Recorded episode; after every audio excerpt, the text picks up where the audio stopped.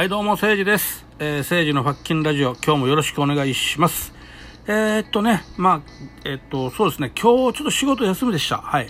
まあ、あのー実を言うと昨日も休みで、あのちょっとね、今、仕事暇なんですよ。えーあのまあ、僕らこういうことよくあるんです。あのーちょっとごめん、今日現場ないわーってみたいなのあるんで、まあだからね、今日もちょっとあのー自分の家の方に戻ってきて、あの放送をね、こうやって撮ってます。お願いします。え、まあこのね、ちょっと休みだっていうこの時間を利用してね、えー、ツイッターにね、えっ、と、過去の漫画を結構上げて、4コマ漫画僕やってるんで、えーやってるんで、またよかったら皆さんね、僕のツイッターを覗いてみてください。えーあのー結構、結構じゃないわ。結構今日、あのー上げたと思います。はい。えーっと、そうですね、あのー僕ね、この放送してて、やっぱりその、あんまりね、人増えないですよ。もうフォロワーさんがね、もう多分この、えー何ヶ月も増えてない。まあこれは僕が悪いんですけど、あの、全然放送、収録撮ってないんで、ついこの間まで1ヶ月ぐらい空いたりしてたんで、やっぱりこう放送でフォロワーさんをいっぱい抱えてる人って毎日投稿してるし、もちろんこうやってあのね、放送のレベルっていうかクオリティも上げてるしってことで、まあ、全然違うんですよ。だからまああの自分自身の怠け具合が悪いんだと思ってるんですけどね。あのーまあなんとかね、やっぱりフォロワーさんも増やしたいなと思ってて、で、まあなんかやっぱり興味のある、皆さんが興味出るような話せなあかんなと思って、自分のさ、こうなんかちょっと、雑談的なもんではなかなか僕自身の魅力が薄いからなかなかできないなと思って、まあ僕ね、皆さんがちょっと耳を傾けて傾けてくれるんじゃないかなっていう話題であれば、あのー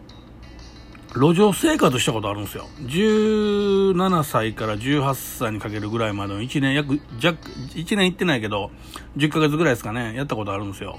まあ、その時の話ちょっとしようかなと思いまして、あのーまあ、簡単な単純な話なんですけど、ちょっとその頃やっぱり僕悪ガキだったんで、あのーちょっとで頭、ちょっと半分ぐらい狂ってたんで、あのーちょっと親と揉めてね、あのもうじゃあ出ていくわーってこう17歳で出て行ったんですよ。で、まあ、うちの親って、まあ、その時母子家庭やったんですけど、あのもう15歳で中学校出たら好きなようにせえと。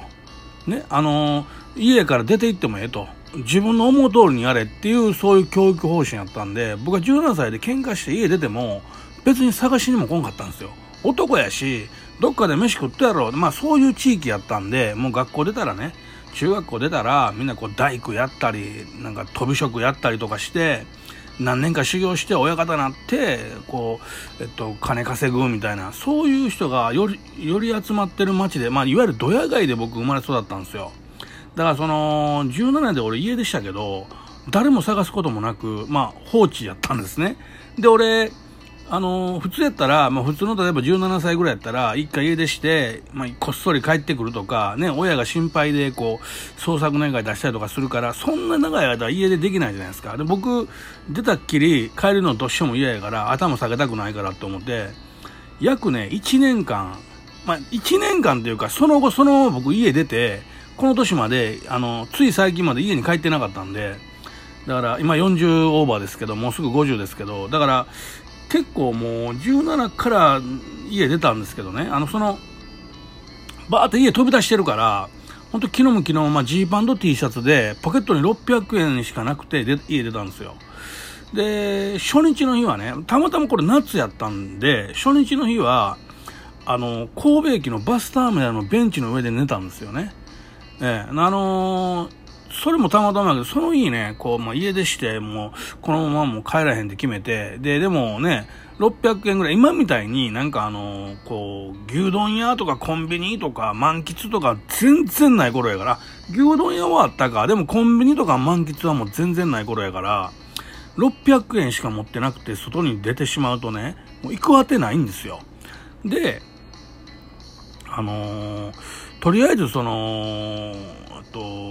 神戸駅が明かりがついてるんで遅くまで終電までね、その当時 1, 1時ぐらいが終電やったと思うけど、で、座りたいなと思って、近くのこの神戸駅のバスターミナルのね、ベンチの上座ったんですよ。バスも11時半ぐらいまで通ってるんで、ずっとボケーっと座ってやることもなく、今みたいにほら、携帯とかないからね、ほんとボサーっと座ったんですよ。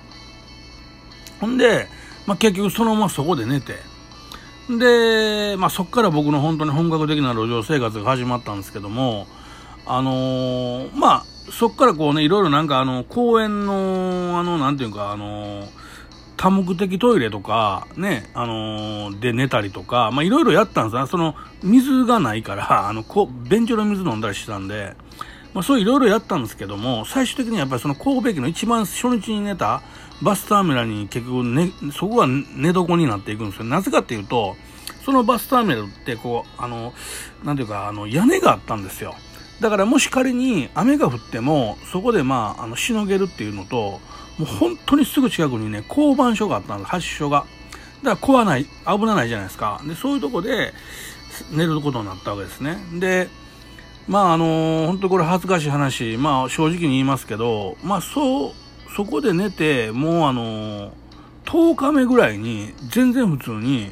あの、駅前のゴミ箱あさってましたね。あのー、腹ペコペコで。何も食ってないですね。600円で、あのね、朝ね、なったらね、あのね、神戸屋っていうのがあって、今のコンビニの走りですね。神戸屋パンがちょっと売店みたいになったんですよ。そこにメロンパンが1個75円で売ってたわけ。うん。あの、まあ、今と題してそんなにね、物価変わってないパンとかは。うん。20円、30円の時代ちゃうから、もう俺らが17ぐらいの時でもうすでにパン1個とか70円、80円ぐらいしてたからね。で、それを1個買って、で、何買ったかな？なんか忘れたけど、なんかその日のうちに300円ぐらい使ったわ。お腹減ってて。うん。で、えー、朝それ食って、夜また同じようななんか買って、1日でその600円なくなったんですよ。もう次の日からもうどうしようもなくて。で、なんか友達の家とか先輩にこう、家頼っていったりとかって、2、3日なんとかやりくりしたんやけど、もう3日目からどうしようもなくなって、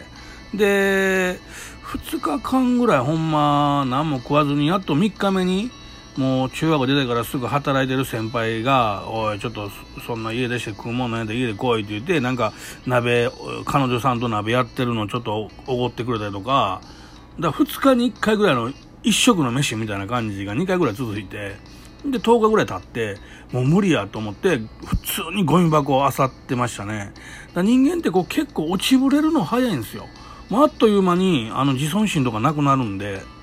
で、まあ一応ね、暑かったんで、昼間ね、もう暑いんですよ。だから、とりあえず図書館行くんですね。図書館がその当時、平日は9時20分から空いてたんで、で、えっと、日曜日以外は晩の8時までずっと図書館入ったんで、まず図書館行くんですよ。ほんだら、クーラー効いたんですよね。で、なおかつ、その、冷水が飲めたんで、あの、冷たい水が。だからもう図書館様々で、まず朝行って、お腹減ってるから冷水をガブガブ飲んで、で、本読みまくるっていうのがあって、だから僕はあの、学校とか出てないんですよ。でも、本めっちゃ好きなんですね。なんでかって言ったら、その時に図書館でめちゃくちゃ本読んだんですよ。暇やから、あんまり本そんな小説とか好きじゃないけど、読むじゃないですか。だから僕、あの、太宰治とか、あの、芥川龍之介とかね、それこそ三島由紀夫に至るまで、図書館で全部読んだんですよ。ああいう、やっぱり、あの、当時の、あと、昔の文豪って図書館に山ほど置いてあるんで、本がね。で、まあ、それでこう、本好きになったと思うんですけど、だからよくね、あの、図書館に行く途中にね、鳩がいっぱいわらわらわらわらおるじゃないですか。あの鳩をいつも見ながらね、あの、フランスってノバト食うでしょ。こいつら食われんのかな？とか思ったりとかね、うん。まあ、そういうふうなことをやってこうなんとかしのいだりしてました、まあ、途中からね、あのー、高架下って言って、あのー、まあ、日雇い労働があの日雇い労働を募集してるトラック来るんですよ、まあ、今思ったらあの時全員ヤクザやけどヤクザの手配師って言ってね真ん中でお金を抜くおっちゃんが立ってるわけですよね。俺らみたいなこうバー行くじゃないですか。ほんだらああ、年なんぼや絶対聞かれるんですよ。もう俺その時、あの、17やったけど、17で働かれへんから、いや、18っすって言うたら、ほんまが、で、向こうも分かってても、別に身分証見せとか言わへんから、ほんまか、で、今からこあのトラック2台向こうから来るから、それの1個に乗れ言われて、はい、で、で、あの、5000円くれんねん。いきなり。え、これもらえるんですか？ああ、やる、って。で、あの、その代わり、あの、最後までちゃんと働けよ、言われてね。で、行くじゃないですか。でも山ん中連れて行かれるから、もうちゃんと最後まで働け言うたって、働くんですよ、絶対に。だって逃げられへんから、もうその山からね。で、行って、で、なんかあの、えっとね、1000円、あの、引かれるんですよ。いきなり。あの、昼ご飯と、なんかあの、飲み水代かな、多分。で、あの、俺ら5000円もらってるの、その、販売の人知ってて、1000円引くぞって、で、出せ5000円もらったやつ出して4000円もらうでしょ。で、その4000円を預かっとくって言われるんですよ。どういうことって思うねんけど、まあだからその5000円丸々とりあえず預けて、で、出るとき4000円くれるんですね。で、なんか本当に単純労働みたいな、なんか砂利をあっちからこっちに運んだりとか、なんかこの魔女のなんか棒みたいなんで壁中引っ掛け回したりとか、なんかいろいろもう、今ちょっとそこまできっちり思い出さへんけど、うわーやって、で、帰りにね、4000円返してもらって、元の場所に送ってきてもらうんですよ。で、その、最初に俺に乗れって言ってきた人が残り、その時僕ね、結構もらったの1万3000とかやったと思うんですよ。で、降りてきたらこの残りの、えっと、じゃあこれほんで残りの8000円やってもらって、ほんで、まあ、1万3000円、まあ、1000円抜かれるから、あれか、1万2000円か。で、当時の俺、俺からしたら、1万2000円ってもう全然10日ぐらいやれてまうから、余裕で。多分もっといけるから、だから一回そうやって働きに行って10日間やり過ごしてっていう感じ。あんたって家賃いりませんでしょ？外へ出るし、洗濯はあの、公園の蛇口でやっちゃうし、で、図書館でこう、クーラー当たって、で、安物の神戸屋パンとかで、ちょっとした惣菜とかで飯食ったりするから、全然いけたんですよね。うん、あ、もう時間がないですね。あのー、まあ、もっとね、ちょっといろんな詳しい話できるんですけど、あのー、まあ、そこでね、お世話になったいろんな方がいて、あのー、そういう人の話もね、今後やっていきたいなと思います。えー、どうも最後まで聞いていただいてありがとうございます。えー、またよろしくお願い、お願い、おい、何色ね、あのね、よろしくお願いします。終わり